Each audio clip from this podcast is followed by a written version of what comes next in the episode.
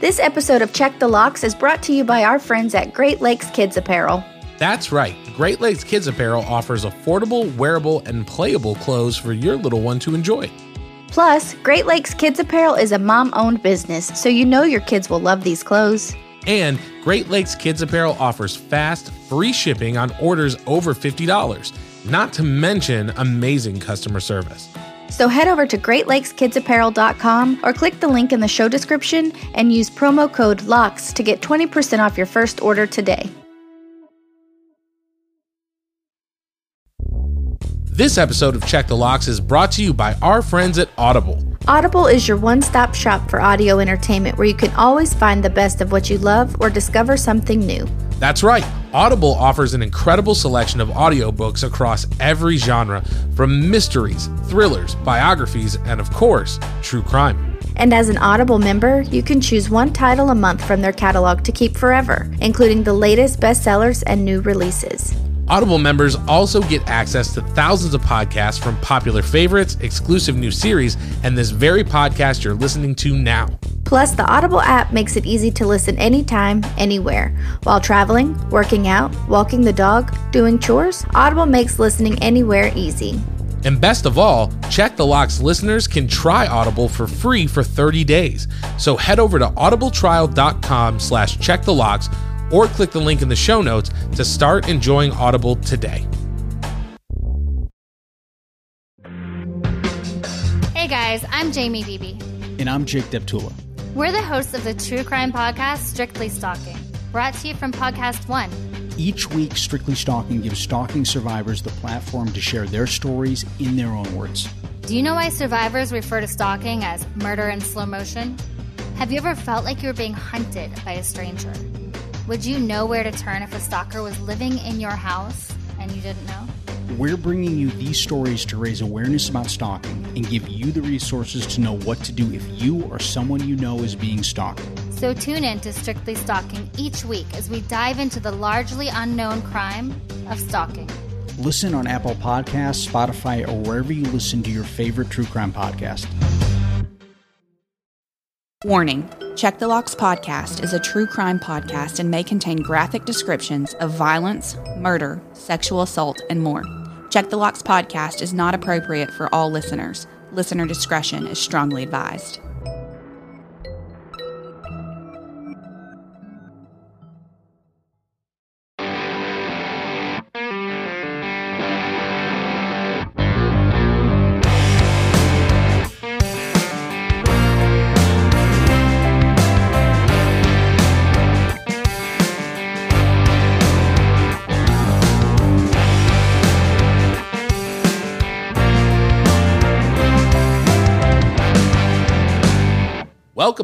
To the Check the Locks podcast. As always, I'm John Conner. And I'm Olivia Cornu. Saying thank you for joining us this week as we dive into yet another truly terrifying true crime case. As always, before we get into the episode, Olivia, wonderful to see you. How are you? How has your week been? I'm doing really good. Uh, my week's been great. Got a couple runs in. Um, going to see my family this weekend. Um, I've been doing pretty good. How are y'all? Y'all seem to all be a little under the weather at the Conner household. We are, we have what we call the funk. That's what it is known as in our house. So if you're listening and if you kind of hear me being a little wheezy from the nose and stuff like that, that's why. But my wife has got a little bit worse than I do. Millie's got a little bit of a cough, but she's doing good. But I mean, other than that, it's been a, a good week. We went to Disney on Ice last week, which was awesome, and saw Ariel and Frozen and took a bunch of videos, not of what was actually going on, but of my kid watching Disney on Ice. And it was just super cool to see her kind of be like, I'm losing my mind. so it was a lot of fun. That's got to be really exciting for Millie, you know, being four and into probably all the things Disney. So I bet you she had a great, great time. Yeah, she really did. She had a whole lot of fun, and we bought a $32 magic wand, which was awesome. I was like, $32, huh? Like, this is like $4 worth of material that is now being sold for 32 bucks. I was like, I love my child. I love my child. I love my child. It's called inflation, John. Inflation. It's a convenience yeah, it's, fee. It's the convenience fee that I always talk about paying. I'm very much a convenience fee payer. Okay, I think there's a difference between a convenience fee. So we went to the show. It's at Bridgestone Arena. Okay, that's where the Nashville Predators play. Huge arena. Normally, if you go, they do a concert or you can go see, you know, big comedians there, Oh, yeah. stuff like that. They sell popcorn. Disney on Ice will not allow the stadium to sell popcorn because Disney has to sell their own popcorn. Take a guess how much a bag of Disney popcorn is running at Bridgestone. We're not talking a bucket. We're talking a bag. Talking a bag. Okay. Now, does okay? I will Like a large movie theater size bag. No, it's bigger than that. It's oh, like a. like the zip tie. Uh, not the zip tie, but the I know exactly like what a cotton about. candy bag, but Yes. big. and it has a little almost like a halloween bag like you can dump the popcorn in. it's like a souvenir bag to take home with you like reusable. Twenty five dollars. 18 Oh, but still $18 for popcorn, popcorn. My nephew is in Boy Scouts, and one of their fundraisers is selling popcorn. Now, I love the Boy Scouts, and I will buy the popcorn, but it is like $18 a bag. And it's not even like a skinny pop Sam's size bag, it's like just a regular bag of Boom Chicka Pop. Yeah when i was in boy scouts way back in the day we had like the tubs there were the big metal containers Ooh, yeah, that you get at Christmas time with the three flavors. yeah it was like the caramel the cheese Mhm. the regular The, regular. fun fact about me i don't like popcorn do you know that You don't, oh, John. You don't like popcorn? I almost made popcorn for a snack, you know, because I always have to eat while we record the podcast. Fun fact that y'all listeners don't know. But I love to eat while we record the podcast. And I almost brought popcorn, but I thought it would be too much. So now you don't like popcorn and you don't like pasta. popcorn gets stuck in your teeth okay That's called It's- dental floss. It's an irritating food though. Like, why are you going to eat something that is guaranteed to irritate you? and then you get that one that's like stuck in your gum, and you use the dental floss, you brush It's your stuck teeth in like your 30 gum for like times. five days. Yeah. Yeah, and you're just like, mm, that was delicious, you know. And I worked at a movie theater when I was a teenager for a really long time, and I think I got burnt out on it there. But yeah, it's not, it's not for me. I'm just like, you can keep it. Popcorn and pasta, I don't need it. Oh my gosh, I'll eat it all. Well, speaking of popcorn, we were texting back and forth, and it sounds like this week you have a pretty heavy hitting case, and I'm actually really, really excited about it. You sent me the notes, and normally I do peek a little bit, so I'm kind of like, what's going on? I haven't gone through them because I wanted to make sure that I was kind of going on the ride with you, especially after Stephen Grant last week. You know, that was a 10 for both of us. So I was like, okay, I wonder if there's another big one coming.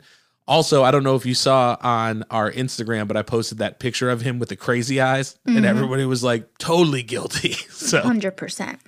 But what do you got for us this week? Break it down. I'm super excited. This week, we're talking about the most terrifying serial killer that I've never heard of. So let's jump right in. Around 1996, in Colville, Washington, Julie Harris, 12 years old, who was also a Special Olympics medalist in skiing, disappeared. Her remains were found one year later, just a few miles away from where she went missing. June 1997, Cassie Emerson was reported missing when her mother was found charred in their burnt down trailer. Cassie's remains were found in 1998, less than 15 miles from their home. Fast forward to 2007, around Boca Raton, Florida. Rande Gorenberg was out shopping on a cool March day when she was abducted from a shopping mall. Her body was found within hours, dumped with two bullet wounds. In August 2007, a mother and her toddler son were also abducted from a parking lot. Fortunately, she was released after the kidnapper withdrew money from an ATM machine. On December 12, 2007, Nancy Bochicchio, who was with her seven year old daughter Joey, were both found shot in their car in the parking lot. So we've just covered from 1997, then it jumped to 2007, and you've given me like four murders at this point. Yeah. So if this is the same person, I've already got questions as far as like what happened in that 10 years. And I'm sure you're going to get to it, but like my wheels are spinning as you're going through. So sorry Yeah. to interrupt. I'm just excited. Yeah, no, and I, as I was doing my research, it's like, oh, this happened, and then we skip like a decade, and then some more murders are happening. But yeah, I will get to that as we dive into who this terrifying serial killer is.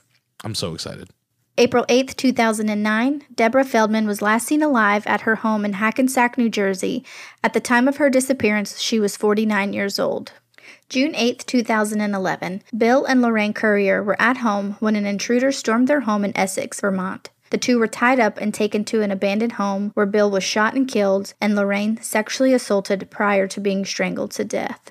Samantha Koenig, an 18 year old who was working as a barista at the local coffee shop in Anchorage, Alaska. It was a regular day on February 1st, 2012, when Samantha reported to her shift. That day, she was kidnapped from the coffee shop. She was sexually assaulted and killed the following day. Her remains were left in her shed.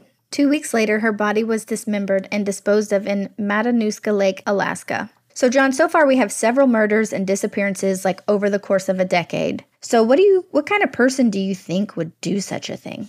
Well, there's a couple things that stick out to me. One, there are large gaps. And I'm not saying that this is what happened, but those gaps in between, you know, when these killings are ha- are happening could either be that he was in prison or maybe suffered some kind of injury like BTK, I know that he hurt his back and so he went years without doing anything because he physically couldn't and then something triggered him and he was back out. The other thing that is really striking to me is that these are all over the map. Like we're as far north as Alaska, but there was Hackensack, New Jersey. I think you said Boca Raton, Florida. And then Essex, uh, Vermont. Essex, Vermont. So like he's moving around, which that is very similar to Ted Bundy. You know, Ted Bundy was like in Michigan and California and just all over the map. So there's a lot of things going on here that I'm really excited to get more details about. So, are you ready to find out who this terrifying serial killer is? I am. I am. It on me.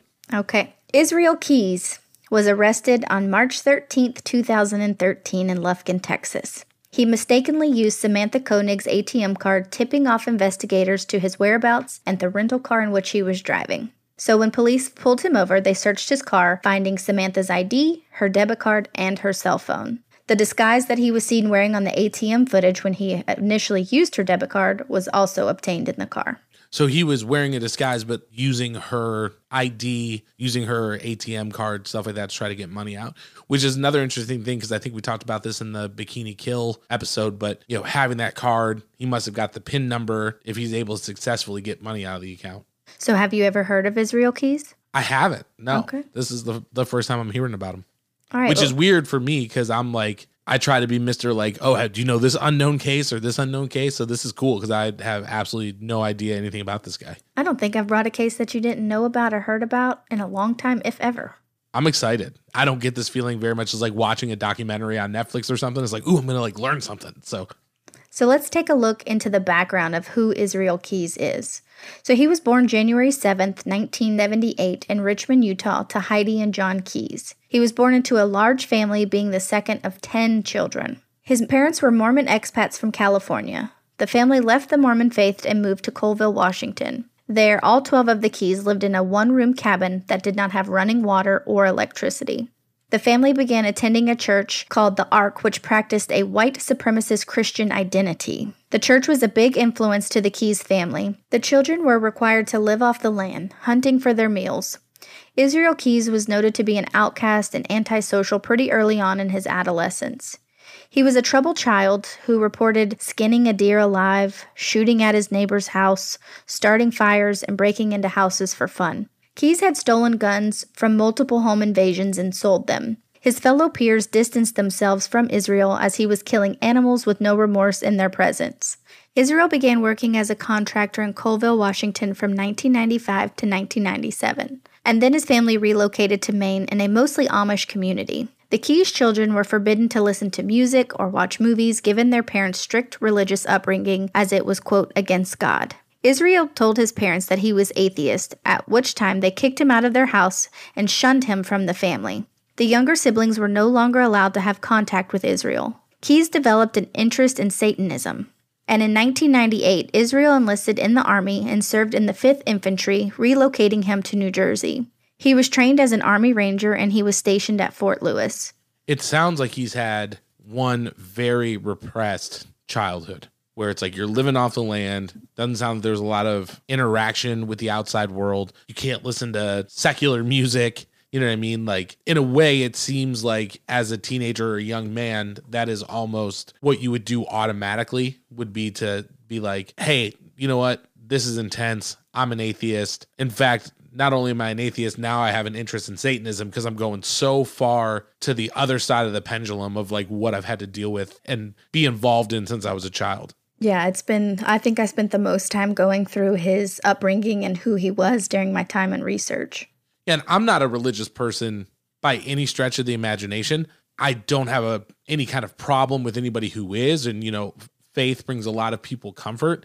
but I think any religion in that kind of extreme could push somebody to the opposite side of the coin, you know? Oh, yeah, absolutely. I mean, his family's telling him that he has to hunt for his food so that they have dinner. I mean, and that can go, you know, they always talk about, you know, looking into people's past on did they kill animals? You know, if they killed animals when they were younger, they're a, a psychopath or a sociopath. But I mean, when he's forced to live off the land and that's the kind of behavior he started with, I think there is a switch that can happen. Yeah, it's definitely very interesting. I I'm very riveted. I'm super excited to kind of see how he gets caught or how he evolves into what he becomes. It's it's like I said, this is one of those things where I feel like I'm learning something that I've you know never heard about before. So well, good. I'm excited to keep going so that you can continue to hear about him. So, like I mentioned, he was stationed in Fort Lewis. He did spend time overseas in Egypt. Um, and then in 2000, Keyes became involved with a woman who lived in Makah Reservation in Washington. And they had a daughter that was born in 2001. And so the same year in 2001, he was honorably discharged from the Army. That's a little crazy to me because it's like he's got a daughter, he's honorably discharged. You know, again, other than like the rebellion aspect, there's not seem like there's a whole lot of red flags. So, with my crime starting in 1997 and then I jumped to 2007, from the years 1998 to 2001, he was enlisted in the Army. And I think looking up the information that was found of him at that time, the only trouble he got into was he got pulled over and I think got a ticket or got expunged or something for drinking and driving. But that was his only record at that time while he was in the Army. That's crazy. And also having a child in 2001 if you're going 1997 to 2007, I'm wondering as we go through if part of that's going to be like either he was doing stuff and not getting caught, or mm. you know, if you have a family, I would imagine it's harder to get away to do those kind of things, or maybe he was happy for a little bit and then there's like some kind of stressor or something like that. So again, I'm just theorizing, not knowing anything about it. So. Yeah, no, you're doing great. You're you're you're on the right track. After his arrest, Israel Keyes began to confess. He told investigators that he targeted random people from all across the country to avoid being caught, which is why we have the Northeast, we have Washington, we have Florida. And then he kind of played a cat and mouse game, you know, from what I read, where he would give a little information, but not always give all the information. And so it was very, very confusing to investigators. He did report that he preferred strangulation over using guns, but would use guns when necessary. He stated that he enjoyed the thrill of watching his victims lose consciousness while struggling to fight him off, which in my eyes is just very sickening. So it definitely sounds like he's a sadist or that he is kind of getting off in some way by inflicting pain or humiliation or some kind of torture on these people. Like if you are enjoying watching the life go from these people's eyes and like seeing them be scared in that moment, that is definitely some sadistic behavior for sure. Oh, absolutely. So, going back to some of the cases, no arrests were made in the 1996 case of Julie Harris or Cassie Emerson and her mother's deaths. There are reports that Keyes had told investigators that his first time to commit arson was with a trailer, which is what happened in the case of Cassie Emerson. Her mother's body's remains were found in their trailer. Israel did not admit to any murders during the three years in his time serving in the U.S. Army, but he did admit to raping two women while abroad in the Army in Egypt. One victim was a prostitute, and another was a college student. It is thought that Keyes resumed killing in 2001 after leaving the Army. Deborah Feldman was never found. Keyes reports that he abducted a woman on the East Coast on April 9, 2009, which was one day after Deborah was last seen. He described the woman as a prostitute who was also a drug addict. He never confessed to killing Deborah, but when photos of victims were shown to Keyes, he would quickly say no after each photo, with the exception of Deborah's, when he would reply, I don't want to talk about her yet. So, again, the cat and mouse game I'm talking about. He gives a little, but doesn't really give all the details and kind of leaves investigators on their toes. Yeah, and it seems like he even gets off on that. You know what I mean? Being like, I know something about it, but I'm not ready to talk about it. Like, let's move on. We'll come back to it. And I'm sure at that point, detectives are like, well, we just we, we need answers, so let's move on, and hopefully, if we come back to it, we'll get what we need. But it's it's still that like I'm in control, you know, very much with I'm strangling somebody to death and watching them die. I'm in control of that situation. The same as like I'm in control as to whether or not I want to talk about her right now. Yeah, mm-hmm, absolutely. Bill and Lorraine Currier's remains were never found. Keyes admitted to hiding a murder kit two years prior to the deaths of the Curriers. So, in my research, there's a lot of pictures of these murder kits. They are basically like big Home Depot buckets full with weapons and zip ties and all these things. And so he reports hiding these kits. And this is a kit he went across country, got it out of its hiding spot, murdered this couple. And then there's reports that he moved it to another hiding place somewhere in New York because he had land in New York. And that last kit pretty much stayed in place until the police were able to go obtain it after he was arrested. But just the fact that he has little murder kits all over the country is really kind of disturbing. Yeah, well, like last week when we were talking about the Stephen Grant case, his argument was like it wasn't premeditated; it was just in the heat of the moment. And it's like you're not making that argument in this case, bud. Like you, you have murder kits literally planted across the country. It's that's dark. That's super dark. Yeah. So during several interrogations, Keyes expressed his admiration for other serial killers, especially those who have never been caught. He compared his killing style similar to that of Ted Bundy. You're like spot on, John. I was right. Hey, look at mm-hmm. me. Look at me knowing stuff. Yep, it's almost like you're a host of a true crime podcast. Yeah, maybe. Or like I just watched a bunch of stuff that normal human beings are like, this is disgusting. Keyes told police that he knew most of every serial killer that was ever written about. He found studying serial killers fun, and it was a hobby of his. Uh oh. Yeah. I think we're in trouble. I know. I know. no, we're pretty good people. When Keyes abducted Samantha Koenig from the coffee shop, I mentioned that he sexually assaulted her and killed her the following day. Now, the disturbing part of this murder is that he stored Samantha's body in his shed while he flew to New Orleans to take a two week long cruise with his girlfriend and his daughter. So this guy murdered this 18 year old girl, took her to a shed, left her body there, and was like, I'll get back to this. I have to be on the Royal Caribbean. For two weeks. Oh, it only gets better, John. That's insane. I don't understand how a person's brain works that can do something like that. You know what I mean? Where you're like, I've just done this horrible thing. I'm going to continue doing horrible things, but I have to put a pause on it because I can't miss my vacation. Right. And to go hang out with your child. Mm-hmm. That's crazy. That is insane. Yeah, so it gets better. So when he returned back to Anchorage, he attempted to get a ransom. So he took her body out of the shed. He applied makeup to her now decaying body. He sewed her eyes open with fishing wire to make her appear alive. And then he submitted this photo. Oh my god, dude. That's like next level. We've we've covered some pretty crazy people on this podcast. You know, the Texas Candyman, Yeah. the Spokane serial killer. Like we've covered some dark people. That is one of the I think in the 21 episodes that we've done, I think that is one of the darker things that we've talked about on the show. Yeah. So then, shortly after he submitted that photo, he dismembered her body, and then that's when he dumped her in the Matanuska Lake. That's just north of Anchorage. Keyes is thought to have committed more murders than detectives are aware of. He hinted at other crimes but never confessed to them. He tried bargaining with detectives so that he could get a, quote, quick execution date, so that his mother and daughter didn't have to live out the details of all of his crime. Israel Keyes committed suicide in his Anchorage jail cell on the night of December 1st, 2012. Despite warnings, he was given a razor blade, cut his wrist, and strangled himself with a sheet in his bed. His dead body was not discovered until the morning of December 2nd. His mother, four sisters, and their husbands were the only members present at his funeral on December 8th of 2012. Police discovered 11 pieces of paper with skulls drawn in Keyes' blood under his jail cell bed. One paper said, quote, "We are one." Investigators believe that he killed 11 victims. At the time of his suicide, only 8 murders were confessed to. Also in his cell was a suicide note that stated, "Where will you go, you clever little worm, if you bleed your host dry? Back in your ride, the night is still young. Streetlights push back the black-eyed neat rose. Off the right a graveyard appears, lines of stone, bodies molder below.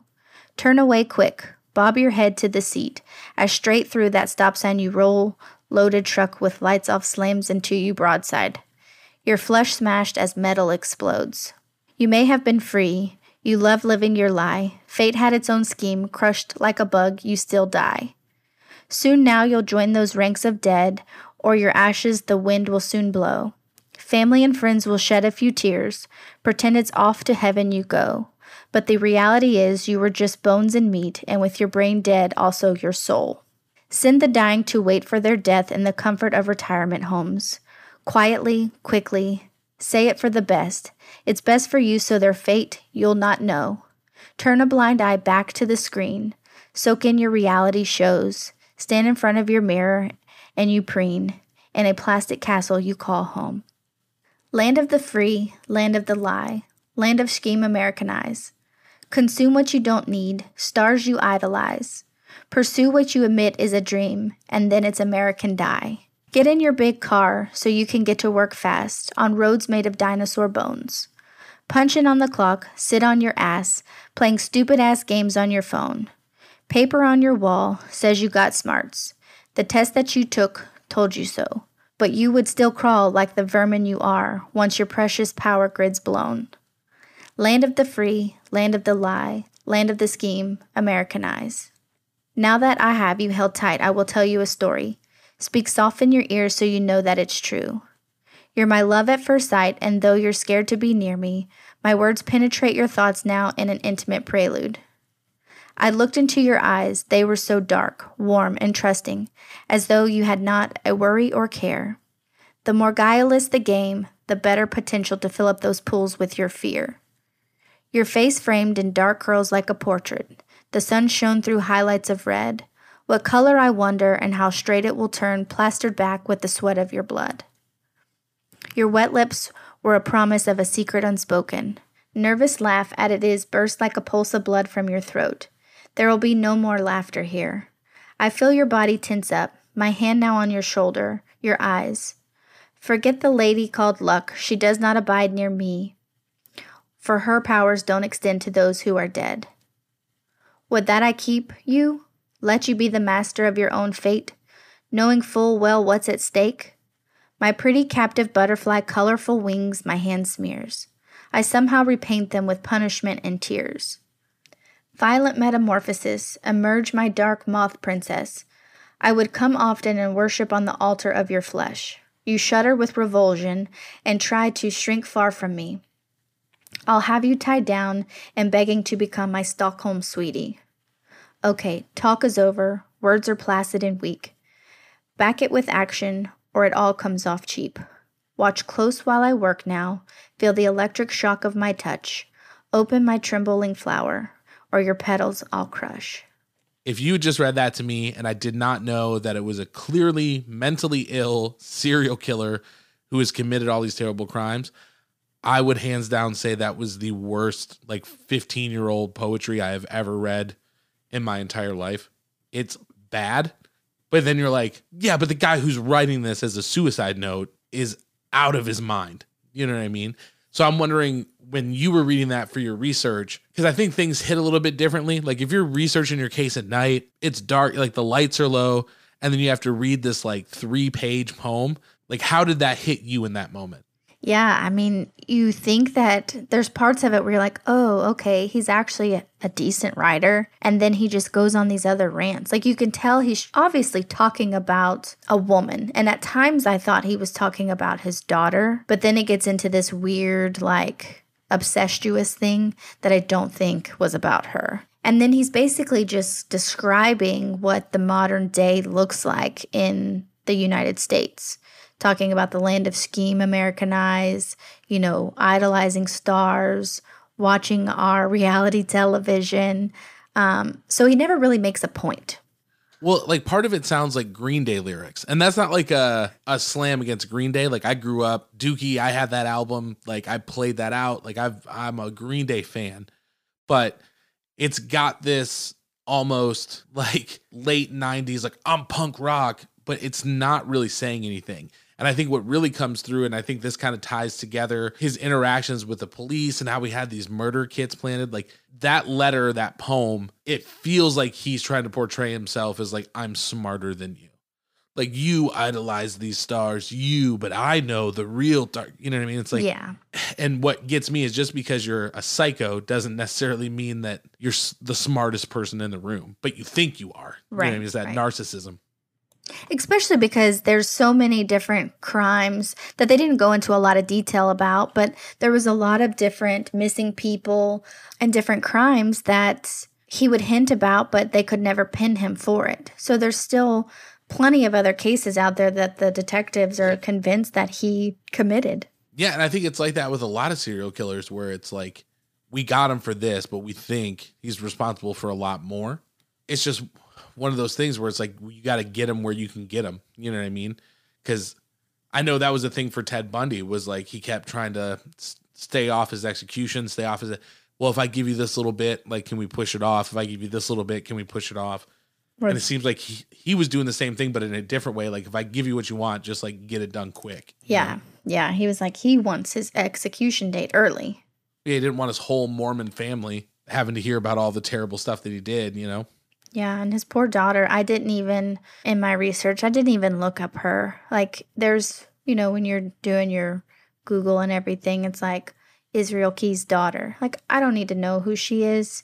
She needs to put this behind her. She needs to know that she can have a normal upbringing and a be, live a normal life despite what her father did, you know? Yeah, and it's kind of like Stephen and Tara Grant's kids, like we were talking about last week. And, you know, they do a lot to bring to light the danger of domestic violence and things like that. So they have a cause, which when there's a cause, I feel totally comfortable about being like, this is important to them because of what they went through. Like, let's lift, lift that up. Yeah. But if it's, you know, just some person out there that's like, my dad did some terrible stuff and I would like to distance myself from it and maybe not have that be the defining thing that I'm known as, like, cool. I have, I'm totally fine with like, let's not dive into that. You know what I mean? Yeah, and the hardest part is knowing that she went on that vacation with her dad and him knowing that Samantha's body was just in his shed, you know? Yeah. And she would have been little too, mm-hmm. right? Like, because she was born in 2001. Yeah, and he was only 34, I believe, at the time of his death. So, I mean, she would have been only, you know, a couple of years old. You know what I mean? That's that's crazy to think about too. It's like I also wonder with that happening when she was so young, did that spare her in some ways? You know what I mean? Because I think it something like that if you were 15 and you're like, "Oh, my dad just got arrested as a serial killer." Kind of like the Spokane killer. You know, he had a 15, 16 year old daughter. You know what I mean? So like when that's your dad and you get thrown into the spotlight like that probably hits you a little bit harder than when you're like, yeah, I was like five or six and I don't really know him or have memories of him. You know what I mean? I'm sure it makes it a little easier. Yeah, absolutely. So, John, where does this uh, stand on your deadbolt test? That's a good question. So as we were going through, there were some things that stuck out to me. Number one, the fact that he just kind of struck randomly. He had murder kits in different places, so they had the ability to strike randomly. That is terrifying to me. The opposite side of that coin is other than the couple, from what we know, it seems like he mostly attacked women. So I don't know, would I be in the prey that he was kind of looking for? And I know we've talked about that before. Mm-hmm. So for me though, just because I mean he did get a guy, he got a couple. You know, and I can't imagine just like being at home and all of a sudden somebody's in your house. It's kind of like the night stalker where it's just like wherever there's the opportunity, I'm gonna I'm gonna do what I want to do. Mm-hmm. So I think for me, I would put this at a seven just because of the random act and like he was doing things randomly to not get caught. And that really freaks me out. What about you? Where would this be for you on your deadbolt test? Yeah, I think I'm pretty close to you. I'm going to give it about an eight. I do think that by doing the research, he's definitely one of the more darker minds that I have looked into. Definitely disturbed by some of the things that he did. And then there was just no real rhyme or reason. You know, they would talk about he would be in like rural areas or campgrounds and he would truly like stalk them and then he always said that like he wouldn't kill children because he wouldn't want his daughter to know and you know, but then the trailer was burned down. There was two incidences where he kidnapped one with this with their toddler and then another one where he actually murdered them. And so he just there was no way of knowing what he was doing or what he was thinking or what his next move would be. And to that that makes it an 8 for me. Just real mysterious. And then it strikes in all the parts of the country. Yeah, it's a lot like a predator in the wild, right? Like a coyote, you know, you'll see them on the streets in California because they're like, I'm going to eat whatever I can find. You know what I mean? If it's a dog, if it's, you know, getting in your tray, it's like whatever I can eat to feel full and like fulfilled and attack, like That's what I'm going to do. And that's what this kind of mindset of a killer like this reminds me of, where it's like, I don't care if it's, you know, a woman and her child. I don't care if it's a couple. I don't care. It's like, I've got this drive to do something inside me, and I don't care how I have to do it. I'm going to do it. Yeah. And that is a terrifying thought. I think for me, I'm starting to learn like the idea of being close to a monster and not know it are some of the things that hit me harder. Mm-hmm. Where if this was about like him killing his wife or his child, or if they were on that list, I think it would be higher for me because I'm like, oh, you have no idea what kind of person this is. You know what I mean? Mm-hmm. So I don't know. It's it's crazy. I I'm gonna stick with that that seven, but it's dark, man, and I'm definitely gonna dig a little bit deeper in this. I think I think this is one where I might find myself like I want to know everything I can about this. You know? Yeah, I think there's a there's a show that came out on Oxygen um, about it, and then I think there's some sort of I think he might be in the documentary bes- behind a serial killer's mind or whatever that show is. Um, I think it's on Netflix. Inside a serial killer's mind or something. Oh, Mind of a Killer or something like that. Yeah, I think he's Yeah. mentioned in there. Um, I haven't watched that series, so I'm not sure if it's like just about his murders or if it's about him in general as a serial killer. Well, good. I'm glad that I brought a, a high ranking one for you. one that I I've never heard of. You know what I mean? Like I said, that I feel like that's rare for me because I'm like always like, what's the next documentary that's out? What's the next new? Like I want to, you know, anything that that's new that comes out or anything I hear about, I dive into. And I went into this totally blank, and it got me, man. It was really really dark. But you were also really spot on too. I'm very impressed by that. You were like, well, what about this? And why didn't he murder between this year and this year? And, you know, he's kind of like Ted Bundy. And I'm like, I'll get there. Sorry, that's just like my nerd brain kicking in. I'm like, well, wait a second. If there's a gap in time, that typically means so. I love it though. That means we're we're starting to think and we're starting to, you know, figure out what's happening on these cases, which is why I like the surprise factor. Yeah, I really liked it. Now I'm gonna put it at a seven. Olivia is putting it at an eight on the deadbolt test, but we want to know where does Israel Keyes, the most infamous serial killer you've never heard of, fall on your deadbolt test? You can let us know. As always, we are on Instagram at Check the Locks Pod. We are on Twitter at Check the Locks. I'm gonna say it again. This is the 21st time, 21st episode. If you are not in our Facebook group, please join. We have so much fun in there. Today was awesome. We are posting memes. People are sharing, you know, being excited for Hocus Pocus 2 is coming out. It's just, again, such a great place to be where people are nice to each other. You have a shared interest in something. It's just very, very cool. Olivia, I don't know if you feel the same way. I mean, I know you feel the same way, but, you know, if you want to expound on that and Yeah, it's spooky season right now. So everybody is on their meme game right now. We're getting some hurricane advice memes. Um, we're getting hocus pocus talk. I was reading some of the stuff today because I'm a little behind in the group, and there was just some shocking stuff that was in there. Turns out that it was um, a hoax, but I was reading the one about the the girl that was missing in the dollar bill. Like her name was written on the dollar bill and said, "I'm still alive." But it turns out I think it was a hoax. But that was when I first read that, I was like, "Wow." Yeah, it's cool just to see people like posting stories or current events and stuff like that. And everybody in the group is just so nice. And, you know, it really does feel like a community. It's like I'd get up in the morning and like that's one of the first things I check just to be like, hey, what's going on in the group? Because I'm, you know, I just love what people are sharing. So if you are not in the Facebook group, please make sure you're joining us there. Come hang out with us. We're interacting every single day. Olivia, this was a dark story. My head is kind of spinning a little bit. I think this would be a perfect time to read a five star review. What do you think? Yes, absolutely. So this week's five star review comes from Blue Bones, B L E U B O N E S.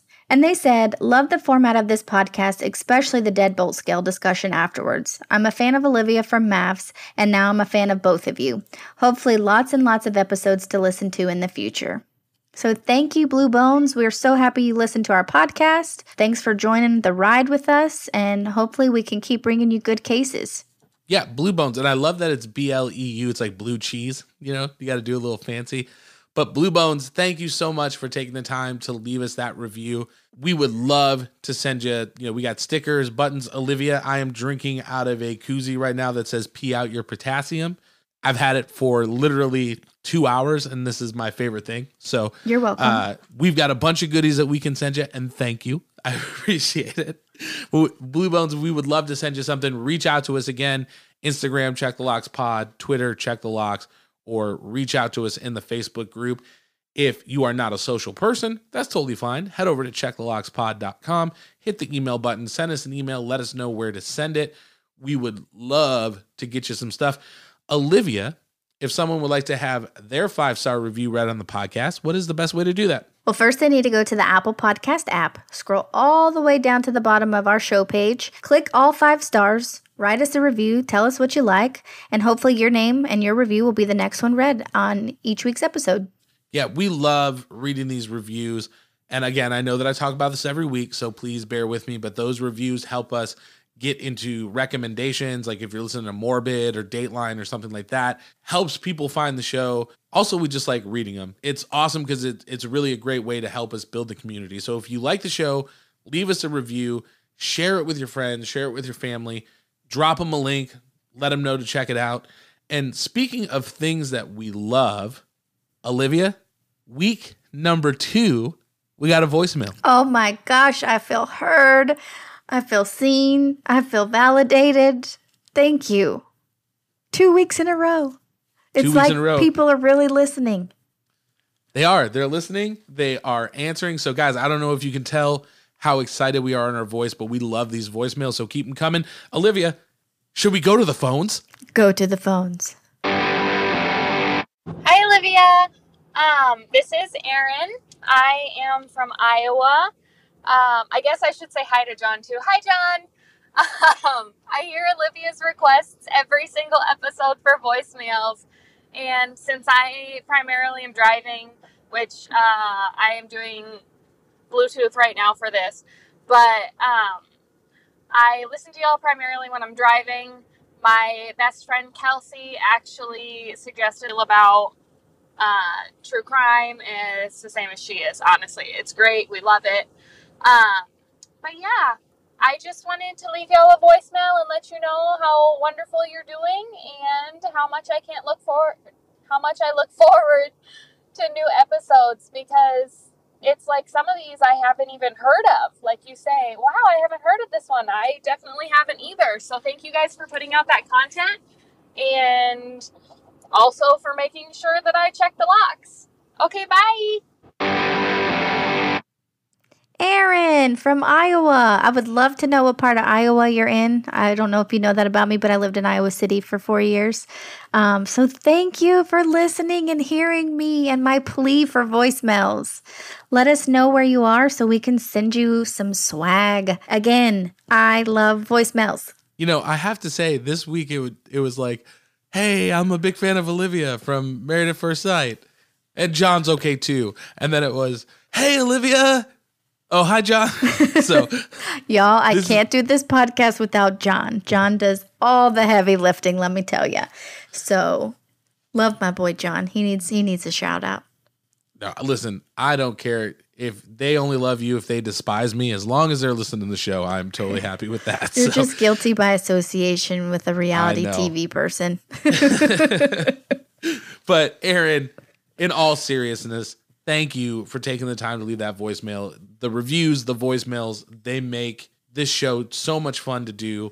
And kind of like Olivia was talking about last week, it is so cool to hear the voices of the people who are listening to the show because our voices go out there every week, right? So mm-hmm. for people who are listening and and want to leave that feedback, we really enjoy hearing your voice and, and what you think. So thank you for taking the time. Please, if you're listening to this in your car, drive safe. But that's what we got, Olivia. This is episode 21.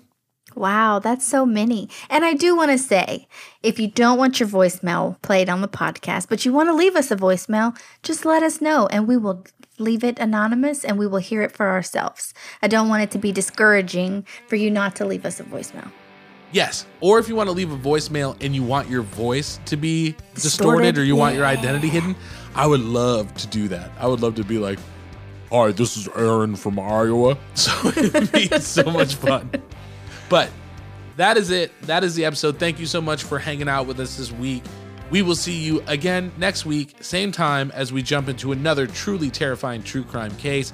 Until then, don't forget to Check the locks. We'll see you next week. Bye.